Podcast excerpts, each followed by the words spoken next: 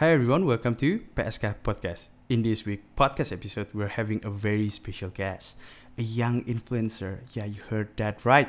A very talented woman from Surabaya. She's going to share her thick and thin experience throughout her life. How her lifestyle changed after she came back to Indonesia, how she got her first muri, how she thrived on to reach her biggest dream to make classical music available not only for those privileged people. So, welcome to. Okay, okay, hold up, hold up, hold up. I just want to remind you that, as you guys might know, we're both using Zoom to record this podcast and AirPods.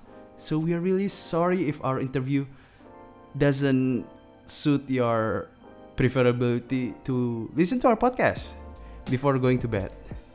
Yeah, to be completely honest, I'm still curious. Like, why would you listen to my voice before you about to sleep? Like, why though? but anyway, I'm pretty sure you're gonna learn something from this podcast for sure. Uh, hopefully, it can inspire you, some of you. So yeah, stay tuned and welcome to pada suatu ketika.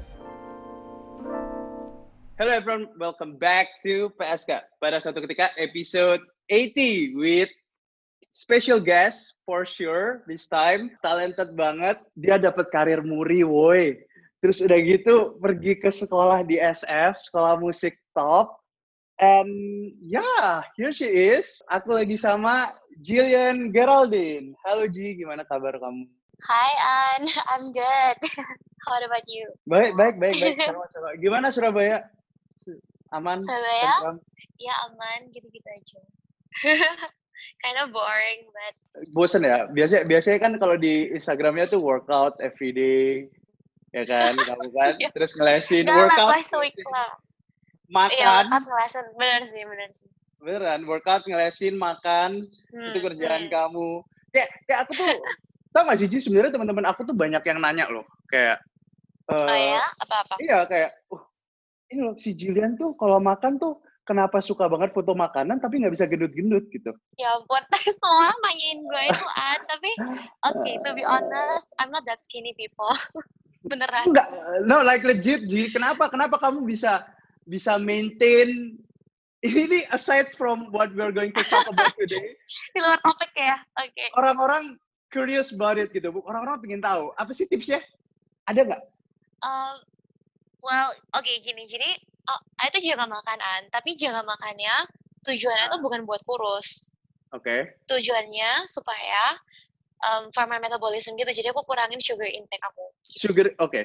jadi kayak kalau kayak nasi gitu ya aku nggak makan nasi putih aku makan nasi hitam Oh. gitu terus kalau misalnya makan makanan yang kayak cake atau apa itu kayak bener-bener aku pengen baru aku makan kalau misalnya buat endorse Nah, endorse Iya, ya kebetulan yang sering yang sering dikirim, ya aku nggak nggak habisin semuanya. Aku cobain kayak dikit-dikit doang.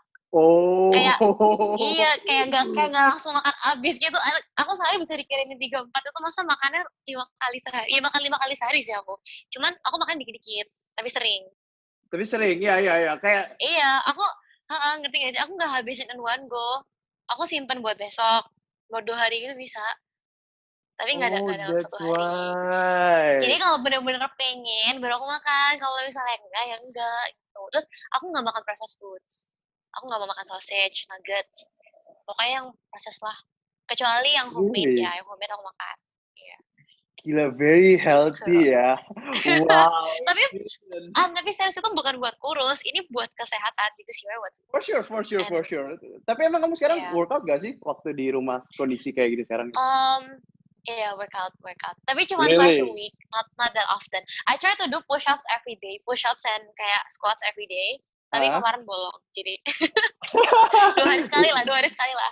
Susah mulai Gak apa, emang motivation di workout di rumah tuh berat. Kayak banyak yang sekarang lagi ngikutin tren yang itu kan si Chloe Chloe Ting Ting clothing. clothing. Oh my god, ya. Clothing.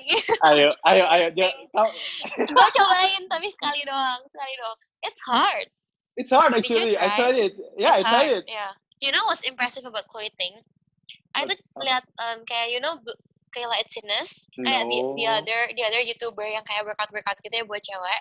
Mereka tuh Hah? kayak nggak sekali take, jadi di cut cut. Kalau si clothing dia one take. Jadi Oh, dia really? beneran kayak 15 minutes apps, dia bener-bener 15 minutes. Kalau yang lain tuh pada di-cut-cut gitu kan, jadi mereka cakep terus ya, ngangkat keringetan. Kalau si clothing dia beneran, dia beneran non-stop pick ya. I saw on YouTube, I was like, wow, One, berat sih dia. tapi itu itu yang kayak jadi dia waktu jelasin six training misalnya six training apps itu beneran one Oke, take. ini beneran one take, tapi dia nggak sambil ngomong, dia kayak voice over. Wah gila sih, itu gila sih. dia voice over tapi bagus sih. Terus I saw kayak ada teman kita. Lihat nggak? Teman kita kurusan pa- pakai itu. Dia kayak day one day ten day beda. Bagus banget. Oh iya, ya, wah harus jadi. harus dicoba, harus coba, harus coba itu. harus coba. dicoba kayak eh jadi pengen Anyway, anyway Ji.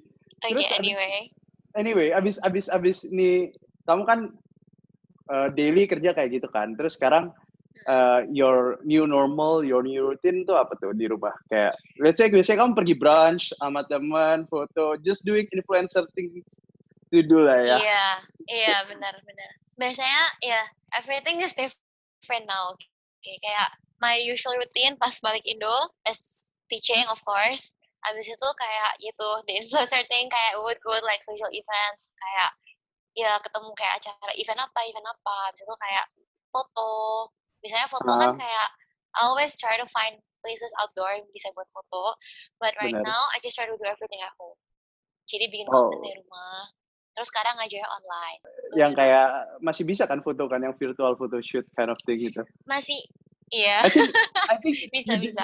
you did right? Kayaknya. I did it ya I did it myself tapi Wow. kayak I was supposed to iya ceritanya I was supposed to have a photo shoot kayak appointment gitu kan on April I have to. Terus dua-duanya gue cancel terus saya kayak ah akhirnya kayak ngide pakai pakai pakai curtain terus foto sendiri pakai iPhone. And self timer abis itu orang-orang kayak itu pakai apa sih? Kayak kamera apa? iPhone. iPhone 10 guys. iPhone 10 ada self timer sama filter udah emang beda, emang beda. Kalau udah kalau udah dari sononya cetar aja ya, itu tuh hasilnya Wah, selalu bagus sih. Selalu Enggak bagus sih, sih. Kayak Enggak kayak kalau misalkan gue di posisi lu sekarang, kalau misalkan aku di posisi kamu sekarang itu mungkin orang udah kayak who is this event guy like enggak lah kan ada kan PSK PSK oh right, PSK right, right. PSK is still going on right Right, for sure, for sure. Tapi kayak family kamu gimana? Kayak mereka masih pergi Hmm, kerja or sekarang no. udah di rumah? kayak waktu awal-awal masih sih my dad masih keluar tapi sekarang udah bener-bener enggak kayak takut Tapi masih udah sehat takut kan? jadi bener-bener For sure kan? sehat-sehat thank God semua sehat ya gimana an family Ya, everything masih sehat sih, meskipun Sehat, kayak ya di Madura nggak separah di Surabaya. Surabaya lumayan parah sih ya iya iya iya we have PSBB now Tapi enggak kan, udah udah oh in two weeks kelar kan Surabaya? masih oh in two weeks oke In two weeks, in two weeks kayak udah deh, in two weeks udah deh. Heeh. But ya, yeah, hopefully semuanya beres ya kan Ji. hmm, amin Semuanya bisa Can't jalan wait. lancar, balik Yeah. balik lagi ke lifestyle kamu yang dulu. So kita langsung masuk aja nih, yang sebenarnya aku tuh dari dulu oke. pengen tanyain tanyain ke kamu ya tentang eh, karir kamu di dunia musik. Jujur aja aku banyak banget pertanyaan sih. Kayak kalau kita balik balik ke waktu kamu masih kecil banget ya. Itu tuh kamu mulainya kapan sih? Belajar piano? um, four and a half years old Really? Yeah. so the story was my mom, my mom played the piano gitu kan. And then the first thing that caught me itu pas dia main Turkish March. Do you know that song? I have no clue. Itu terkenal banget yang tadadadam. I know, I know, I know. Ya ya ya ya. Turk ya Turkish March itu yang struck my kayak it was like first love gitu. I kayak I heard that song I'm like, Mommy, I wanna learn gitu. Kayak I know usually kayak Asian parents kan kayak bawa anaknya les piano kan.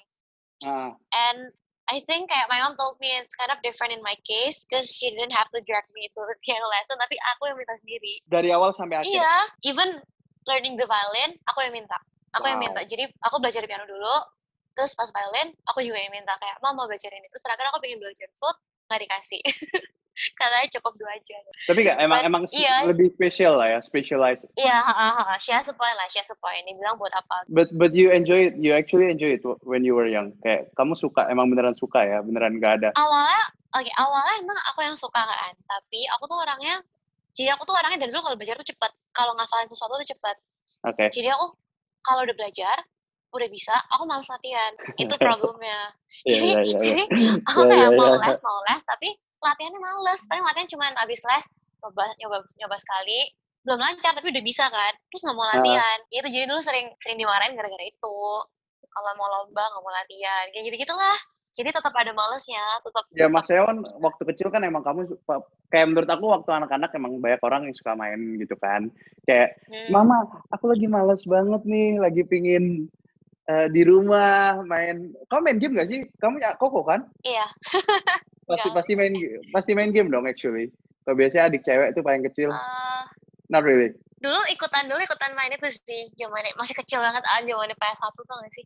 Git, apa GTA Metal Ya, Slug ya, ya. gitu gitulah terus oh gue pernah diajarin main CS tapi kalau kalau kalau main CS disuruh offline saya nggak saya nggak jago main. Emang emang komunitas e-sport tuh banyak yang ini sih Ji, toxic ya. kenapa? Kamu bisa banyak yang toxic kayak bahasanya kasar untuk anak-anak kecil gitu. high five dulu nggak lah tapi tapi oke honestly speaking ini off off the record ya Oke. gue nggak suka cowok main game Oh, oh. I don't like gamers. Tapi as long soalnya game gamers gamers in my in my head kayak mereka suka lupa waktu arah prioritasnya. priority ya harus say priority tapi nggak semua gitu lah ya mungkin nggak semua gitu Nggak semua. Aku yakin kayak kayak gimana ya Ji ya? Kayak menurut aku misal kayak ada orang temanku tuh yang emang dia suka main game banget tapi masih GPA 4.0.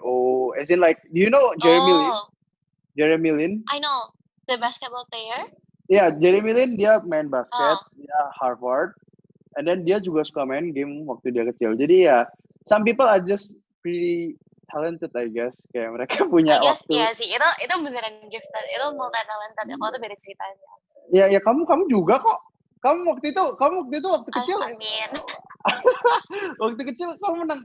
Eh, bukan waktu kecil ya. Waktu re- menang rekor muri itu waktu menang apa tuh, Ji? oh itu itu bukan menang ya kalau rekor muri itu lebih kayak you trying to find a record that jadi somebody else's record you can break it atau you make a new one gitu jadi Oke. pertama kali aku dapat rekor muri itu umur 11 tahun dan itu Wow. pertama aku yang aku yang ngajuin jadi from me and my teacher kita yang ngajuin ke muri ke Jaya Suprana itu eh, buat bikin rekor. Jadi waktu itu idenya tuh the idea was as the youngest pianist yang bikin recital piano tunggal hanya dengan menggunakan tangan kiri.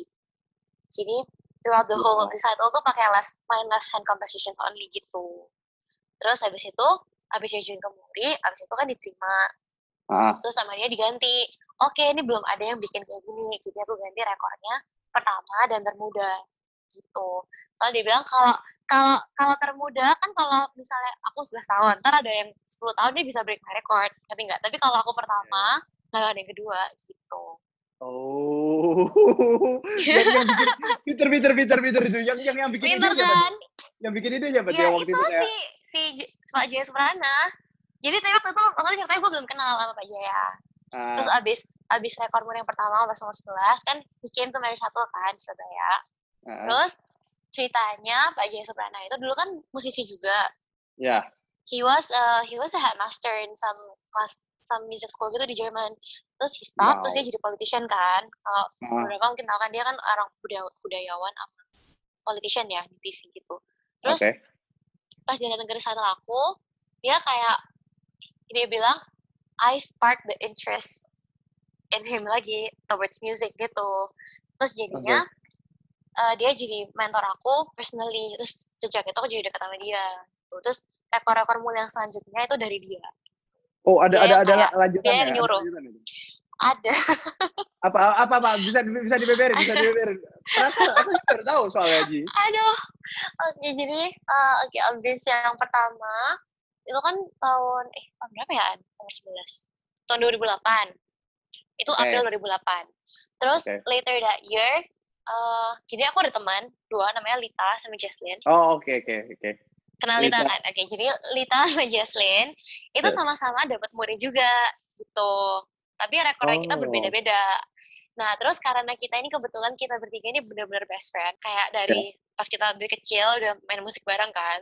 Terus tiga-tiganya ada muri. Terus dibentuklah sama Pak Jaya Suprana namanya tiga Dewi Muri terus dikasih rekor Muri makanya jadi dari situ tapi yang ke, jadi yang Muri yang kedua itu surprise Muri an jadi kita nggak minta dan kita nggak dikasih tahu kalau kita bakal dikasih kita nggak tahu jadi ceritanya kita lagi diundang di acara kenegaraan di Sabta Pesona Jakarta kayak acara apa ya pemberdayaan perempuan deh pokoknya yang Oke. bikin Bu Megawati kayak acara perempuan-perempuan gitu kan terus kita kan Ah, main. ah. setelah main tiba-tiba kita dipanggil ke stage terus habis itu di ituin lah jadi kita main lagu Indonesia Pusaka nah terus Oke. si guru kita itu kompos lagu Indonesia Pusaka buat trio piano biola cello flute seruling ya lima lima instrumen dan Oke. itu dibikin ber- bergilir jadi kita main kita kita bertiga tapi instrumennya lima ngerti nggak? Oh. Iya, oke, jadi oke, oke, jadi oke. itu itu idenya itu sebenarnya ide teacher kita, ide guru kita. Jadi kita Terus, dibikin main trio sambil yang main terus kita bisa switch the instrument.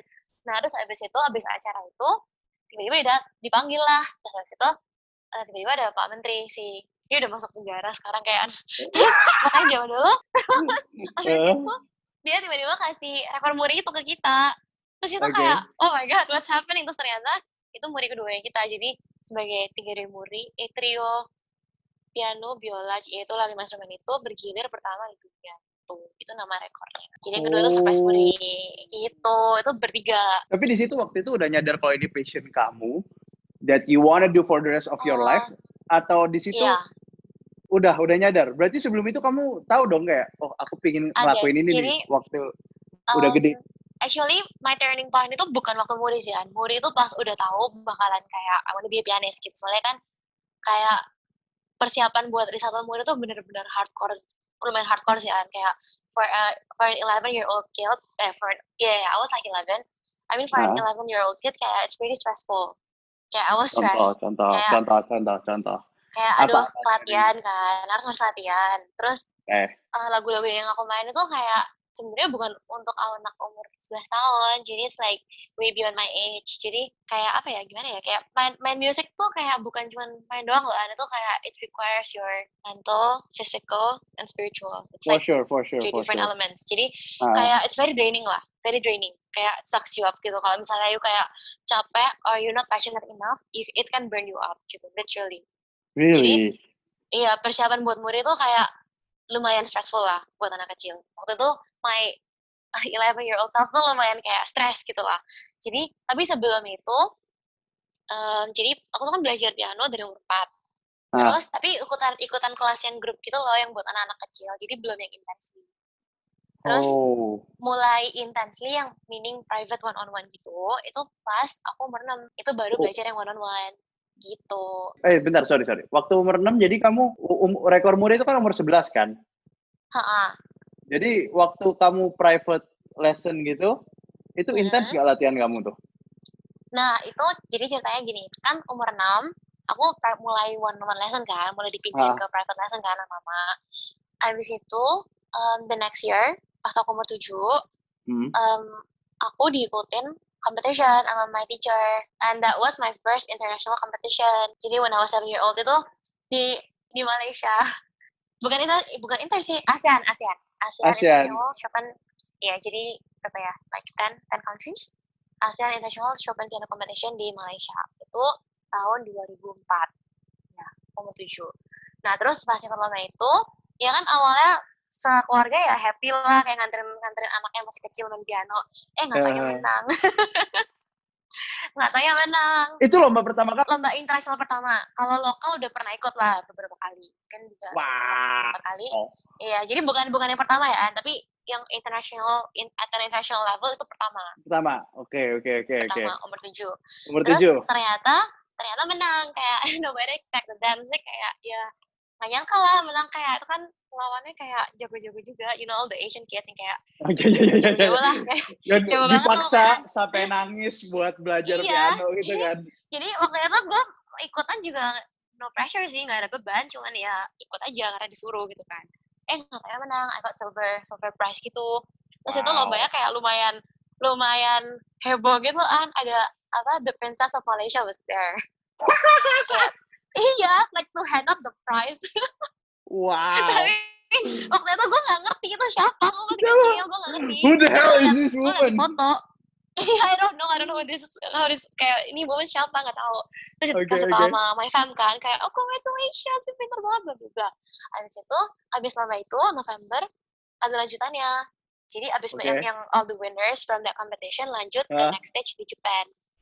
Japan, oke. Di Japan itu the next year. Jadi when I was eight di Japan. Oke, Tapi oke. yang yang di Japan itu um, Asia. Jadi kayak ada China, Korea, jadi lebih gede lah. Yang pertama kan Oke. ASEAN, yang ini Asia. Asia. Terus tapi I didn't win there. I just um, got off as the finalist. But that's good enough. Cuma jadi 8 finalist. Ya. Tapi I cried kan. But I cried still though, ya pastilah, pastilah. Like kayak the ya sedih tapi kayak ya udah lah. Good good experience, good experience. Kayak lihat anak-anak kecilan jago-jago banget. Yang seumuran aku udah jago banget. Habis itu udah kan, udah selesai dari Japan, udah deh terus dari situ my teacher kayak ngomong sama mama kayak ini anak kamu expert lo kayak kayaknya bisa kayak kayak di intensin gitu ditekunin bisa lah dia jadi. Terus akhirnya Oh, dari situlah my mom jadi super supportive gitu kan jadi I dijelasin di beberapa guru bukan cuma satu doang. Jadi mulai dari itu seminggu lesnya empat kali. Empat kali. seminggu lesnya empat kali iya. Terus ya udah tapi adat adat point juga I really enjoy it. Kayak I feel kayak oh I like I like playing music and kayak I think I'm good at what I kayak my teacher told me I'm good at what I do. Jadi yaudah just gonna like do it gitu. Because I love it anyway I enjoy it anyway gitu. Nah, tapi waktu kamu umur sebelum waktu kamu umur 8 ya waktu lomba ke Jepang, Jepang, ya Mm-mm. kan? Terus kayak waktu kamu umur 7 Malaysia itu, itu tuh kamu Hmm. latihannya gimana tuh? Waktu seorang anak umur 7 tahun sama 8 tahun Mm-mm. yang disuruh ikut lomba internasional, kamu tuh sampai di pasti kan ada poin di mana kamu kayak, Uh, "Mommy, I don't wanna do this." Like Iya, iya. like But I nggak nggak sampai nggak sampai yang I don't wanna do this sih, because I wanna do it actually. Cuman I'm just lazy. Jadi kayak um, aku latihan cuma mau 30 minutes a day. And that's not enough. If you know all the Asian kids itu mereka di train bisa jam-jaman sehari. Sedangkan aku orangnya tuh nggak bisa diam, An. I'm very extrovert kan orangnya. And I Oke. like meeting people. Jadi for me to sit at a piano for kayak few hours, it's very hard for me.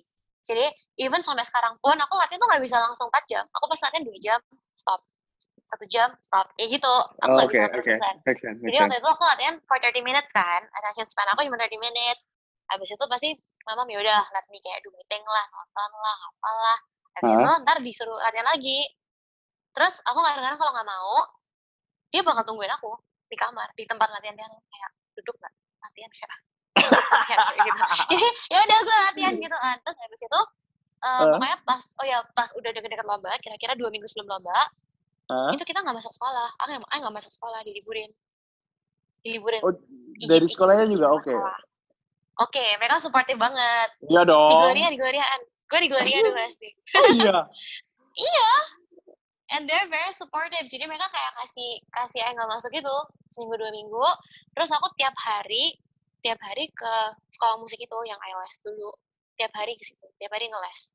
Even Sampai akhirnya Sunday. ya sampai berangkat. Jadi biasanya dua minggu sebelum competition tuh the most intense. wow. Tapi abis kamu umur Latihan abis everyday. lomba ini kelar, and then at eight years old, eh, mama kamu kan eh, supportive tuh udah tuh kayak oh ya ini Gigi kayak bisa nih, ya kan? Terus habis gitu sampai umur 9, 10, 11 kamu pecahin rekor muri, bener gak? As in kayak Um, perjalanan Iya, pecahin rekor kayak muri. Between that year sebelum Muri kayak masih ikut lomba-lomba gitu sih. Oke. Ada That's your mulai ikut kayak ya terus your your parent Aussie. your parent pernah nggak sekali kayak tapi kayaknya nggak pernah ya kayak meragukan pilihan kayak aduh masa Gigi masuk sekolah musik sih gitu atau kayak until now they've always been like those people yang supportive Yeah. AF Yeah, they've always been kayak like seriously my support system sih kayak even before. Jadi kayak oke selama kayak dari kecil sampai kayak sebelum I masuk college an kayak there was a period of time where I was bored gitu. Main musik kayak capek capek. Itu pas kelas 10 gitu. Kayak sedikit burnout gitu ya? 14 15 lah ya burnout. Terus kayak capek gitu an. Kayak sometimes like on the weekend kayak I just wanna like hang out with friends. Tapi kayak True. because of this and that kayak oh harus ke Jakarta kelas Jakarta gitu gitu lah kalau nggak harus apa harus ini harus itu. Jadi waktu sama friends itu dikit gitu. Kayaknya mereka kayak kok free banget ya abis school abis sekolah kayak they can do whatever they want. But I have to do this kayak I have to practice after everything. True. terus at that point kayak sempat setahun setahun setengah kayak aku vakum. Aku nggak mau ikut lomba or anything setahun kayaknya. Aku Setahun setengah tuh, kelas 11 Setahun berarti ya? 11 kelas 10 10 Puluhan ya? 10 ke 11. apa 9 ke 10 satu tahun deh an 9 ke 10 9 ke 10, Dari nggak mau 9 ikut lomba sama 10. sekali. Nggak mau ikut lomba apa-apa. Nggak mau sama sekali. Habis itu eh, lama-lama kayak aku sendiri sih yang kayak pengen-pengen lagi. Kayak jadi kayak kayak love and hate relationship lah. Kayak I got bored tapi at the end of the day kayak I cannot live without it gitu. I just realized kayak this is a part of me already gitu. Jadi kayak nggak bisa di terus ya udah akhirnya kayak ikut lagi. Terus pas um, pokoknya sebelum aku kuliah Hmm? sempat recital kan di Sydney di Sydney Opera House itu itu sebelum I think was 16 when I was 16 nah terus abis recital itu terus kan udah mau lulus nih Ya. terus ini mulai di sekolah kayak itu kan pilih-pilih kayak oh mau masuk mana lagi pilih-pilih jurusan berapa. ya, ya, ya, ya, ya. terus semua orang kan kayak semua teman-teman kan semua pada kayak apa ya bisnis this time whatever kayak yang seru-seru gitu Iya. kan terus saya kayak oh my god eh dari kecil musik terus masa gue gede juga musik gitu loh sempet kepikir kayak gitu Tapi tapi Terus- kamu akhirnya ngomong kan? Kayak musik. ngomong gitu. ngomong aku bahkan bahkan sempet sempet kayak galau banget to the point yang kayak ngomong ke mama kayak mam what if aku sekolah accounting gitu No! You said that? No way! I said that iya soalnya aku IPS kan Oke, oke, oke. terus I I quite enjoy accounting gitu kayak it's just it's just cool everything covers gitu kayak something new lah something new something new in my life lah other than music Okay. gitu jadi kayak mungkin mungkin waktu itu yang labil lah ya kayak mau cari cari kayak mau cari identity gitu terus Hmm. sempat bilang mah mau accounting terus the first thing she said was like Are you sure, G? Kayak you spend your whole life doing music and now you suddenly want to change to accounting. Are you sure Oh about my that? goodness.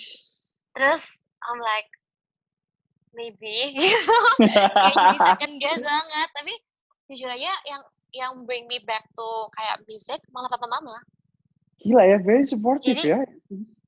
super supportive and mereka kayak they're like crazy kayak benar berat dan gitu lah. Wow.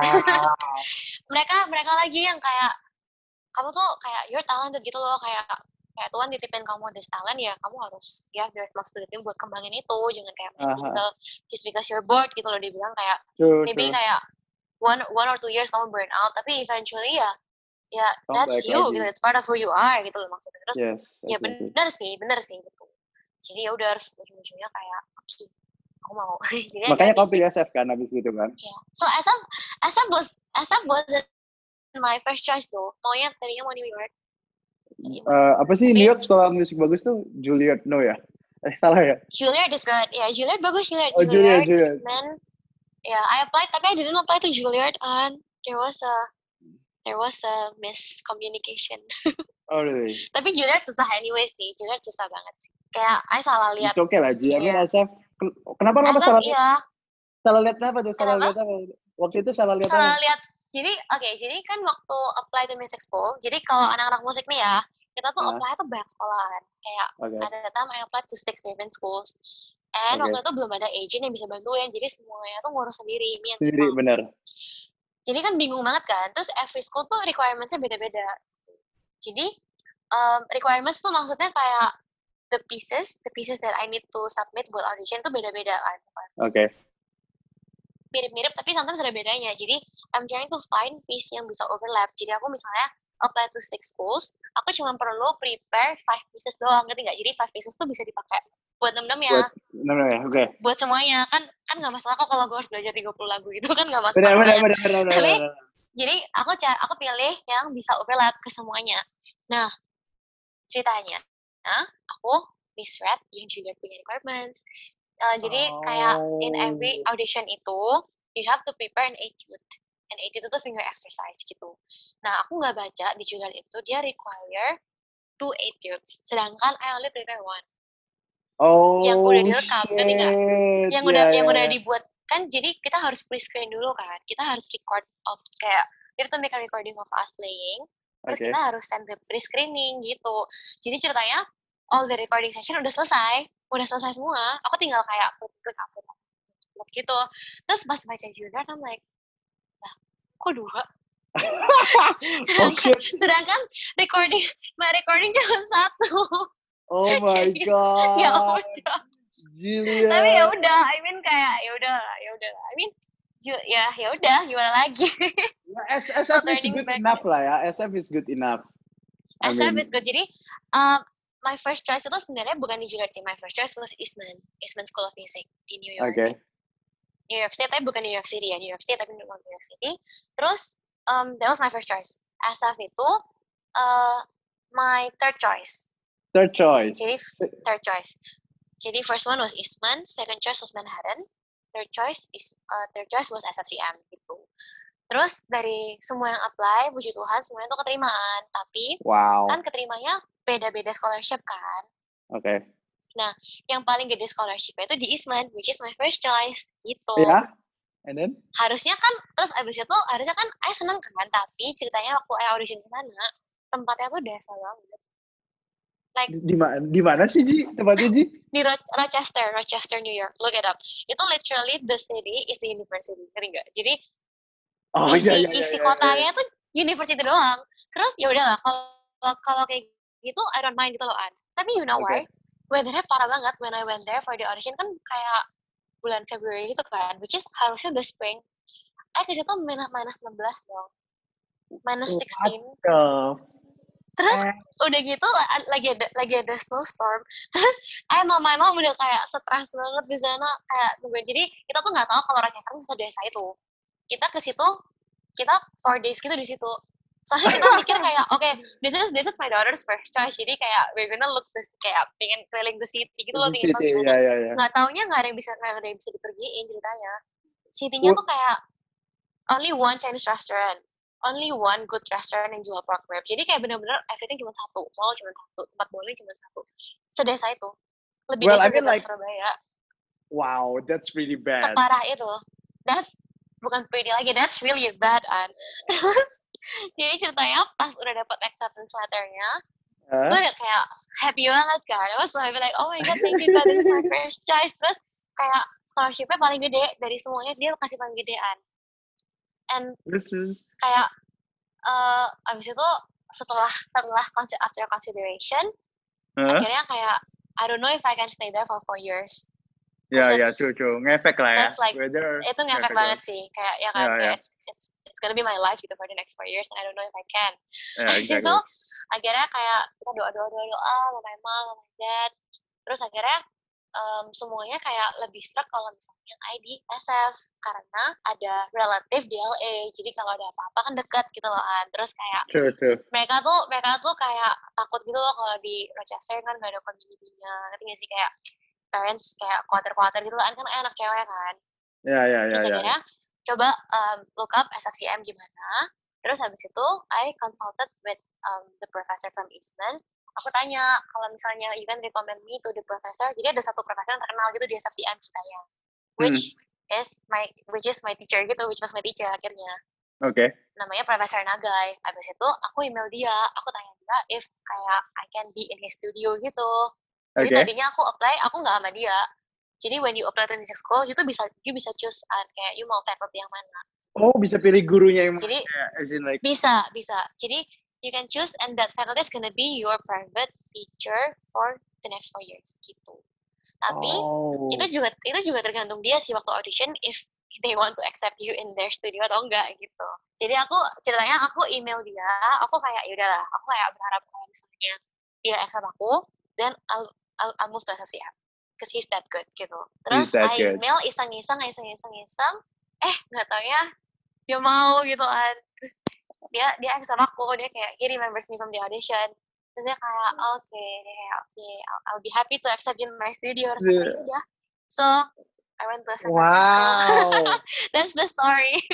Tapi waktu waktu gue reject acceptance letternya Isman, I nangis banget sih. Because that's your I- dream, right? Kayak that that was my I- dream tapi SFCM juga bagus sih I mean I realized that sebenarnya all the music school in the US are- itu bagus semuanya itu tergantung Iya dari sih, for gurunya sure. gitu tergantung dari gurunya sih. Ah, oke, all true, true, true, true. teacher. Soalnya, soalnya kan kamu daftarnya ke studionya tergantung yang tadi kamu bilang kan, makanya Yap, itu ngefek banget di. itu ngefek banget So, G, we've been talking for like 30 minutes gitu kan. ya So, let's wrap it up lah. Kayak, kayak, kayak, what- what's next after this gitu, kayak for you. Kayak, kayak sekarang ngapain nih abis pulang nih? Kamu udah menangin semua achievement kamu waktu kecil, and then kamu lewatin masa struggle kamu waktu Mhm, uh, umur kelas 9 ke 10 tadi, mhm. Terus kamu ngelewatin lagi tuh kelas 12 masa-masa kayak mau masuk accounting and wow, that's very surprising. emotionally unstable and then after that uh, kamu udah lewatin college for four years and then Mhm. so what's your plan now? Like what are you Okay. gonna do? Okay.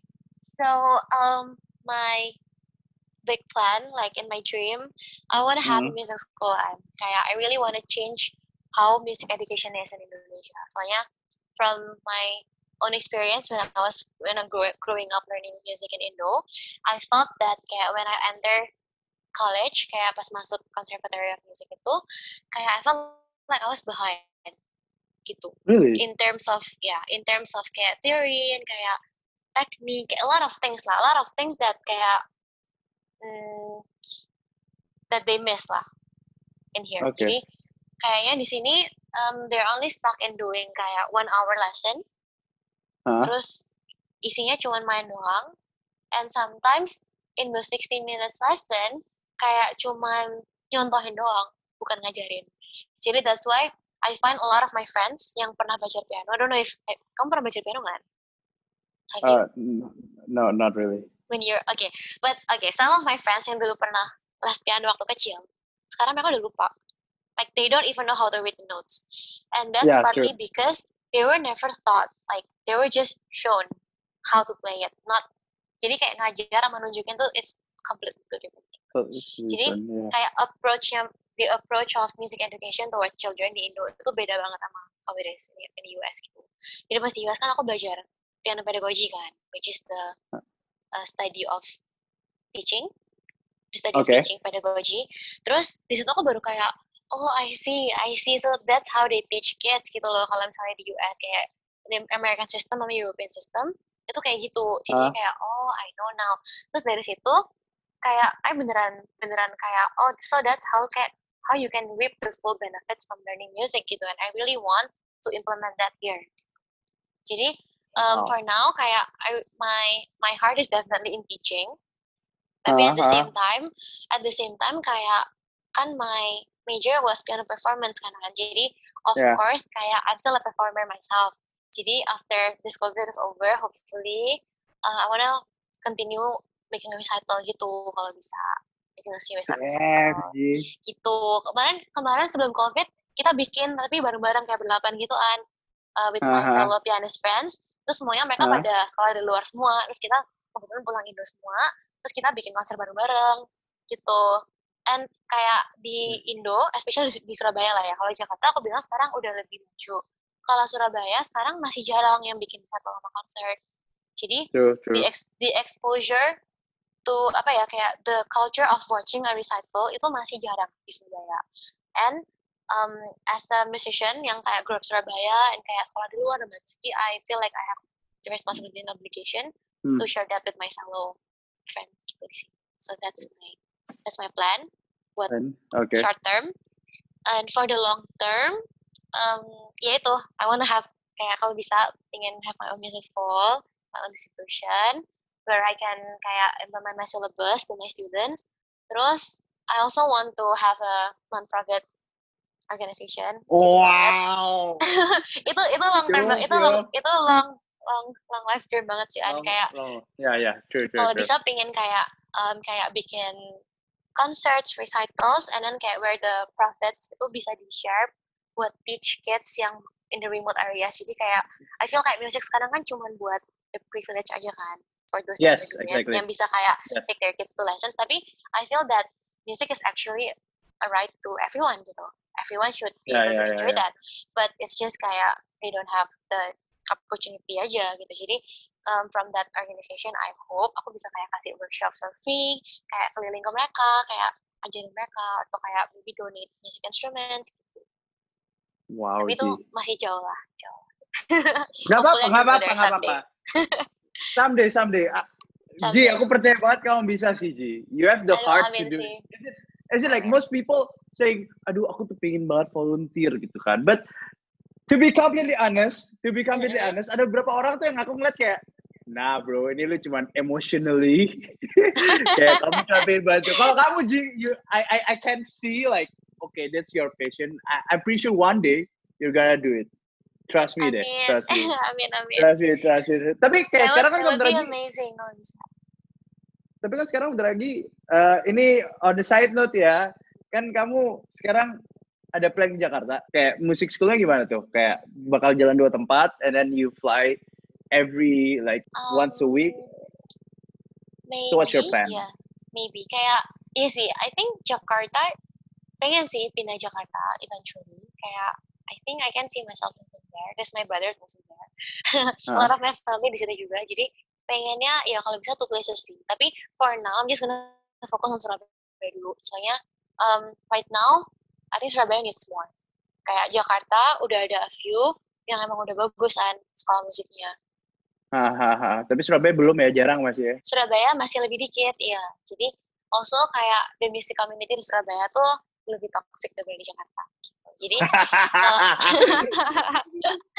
Oops, I mean just being frankly honest lah ya. Just being completely Okay. honest kayak uh, combat competitionnya di sini tuh not that healthy. Gitu. Jadi I really wanna Okay. change that. Gitu. I wanna, I really wanna kayak come in and be positive gitu loh. Kayak I just wanna Okay, change people's okay. mindset about that. Tapi mungkin mungkin ini aja ya. Ini gua a- apa aku kasih tambahan dikit aja ya. Mhm. Kamu bilang kayak lebih toxic. I can relate to that loh, Ji. Kayak kamu tau gak sih kalau misalkan di church ya churches in Madura Mhm.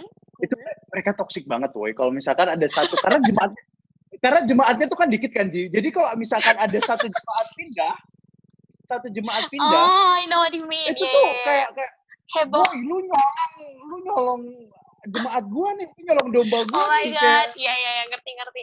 jadi menurut aku tuh di Surabaya tuh toksiknya gara-gara itu Ji jarang ada yang Setuju. musik ah. tekunin musik makanya mereka but ya hopefully dong kayak next time eh, gara-gara kamu di situ terus kamu bisa kembangin semua ini jadi nggak toksik lagi oke so yeah Yeah, hopefully. thank you so much Ji it's been like Thank you, 40 An. minutes Eh, ada satu, satu dua kata terakhir nggak for those people yang mungkin uh, pingin follow their passion but they are not brave enough Hmm. is there any Okay. words words okay. Um, I think that um, in this world, kayak everyone has their own role in this world. Jadi okay everyone cannot be kayak a businessman and everyone cannot be a designer. Jadi everyone is uniquely created in their own ways gitu. Jadi semua kita tuh pasti punya specialty yang beda-beda. Jadi Yeah. uh, for me kayak music, kayak growing up in this Asian community di Indo, it's pretty Hmm. unconventional because kayak parents atau orang lain tuh kebanyakan tanya kamu sekolah musik mau jadi apa? Gedenya ya kan? Kayak with True, that pressure. Tapi kayak I just think to myself kayak loh aku dikasih Tuhan ini loh. Kayak this is my gift. This is my talent and this is what I do. So kayak I would be stupid if I don't pursue it just because of kayak what others think gitu. And kayak I believe that kayak in everything that you do as long as you're talented in it and you're passionate and you're hardworking kayak it will become fruitful no matter what. As long as um, kamu tuh apa namanya kayak bener-bener hard work aja kayak bener-bener put your focus in it udah nggak usah lihat ke kanan dan ke kiri gitu. Jadi kayak right now I feel kayak kita apalagi kita ya in our generation ya An kita tuh everything is about social media. I mean I know myself I'm an influencer in Instagram and kayak I find it toxic too. Kayak okay. if I look at it too much it's gonna it's gonna be bad for our mental health kan for sure. Jadi um, what I always say to myself is that never compare yourself to others. Compare yourself to yourself gitu. Jadi compare to yourself, ya kayak compare your today to your yesterday. that's a good one Do not compare Good your today to other people's yesterday or other people's today. Compare to yourself and kayak try to try to kayak do everything. Let's say kayak I have a big dream. Kayak I know I cannot achieve it now, tapi kayak uh, I just try to do what I can in this one day. Gitu. Jadi in one day aku jarang banget nganggur kan. Kayak aku Nah, orangnya nggak bisa really? nganggur, nggak bisa diam. Iya, jadi kalau misalnya aku kayak nganggur, I feel bad about myself. Jadi um, It feels good to be busy, for sure. it feels good to be busy. I know, yeah. See, I like this kind of person. Kayak being productive makes you feel good, and kayak eventually it will kayak ya, it will kayak tunjukin lah hasilnya. Gitu aja sih. So thank you so much Gigi for uh, coming to PSK Podcast. My pleasure. Gue yakin banyak banget yang pasti seneng habis dengerin ini. So yeah, I'll see you guys next week. Thank you so much Gigi and Bye. Bye. See ya.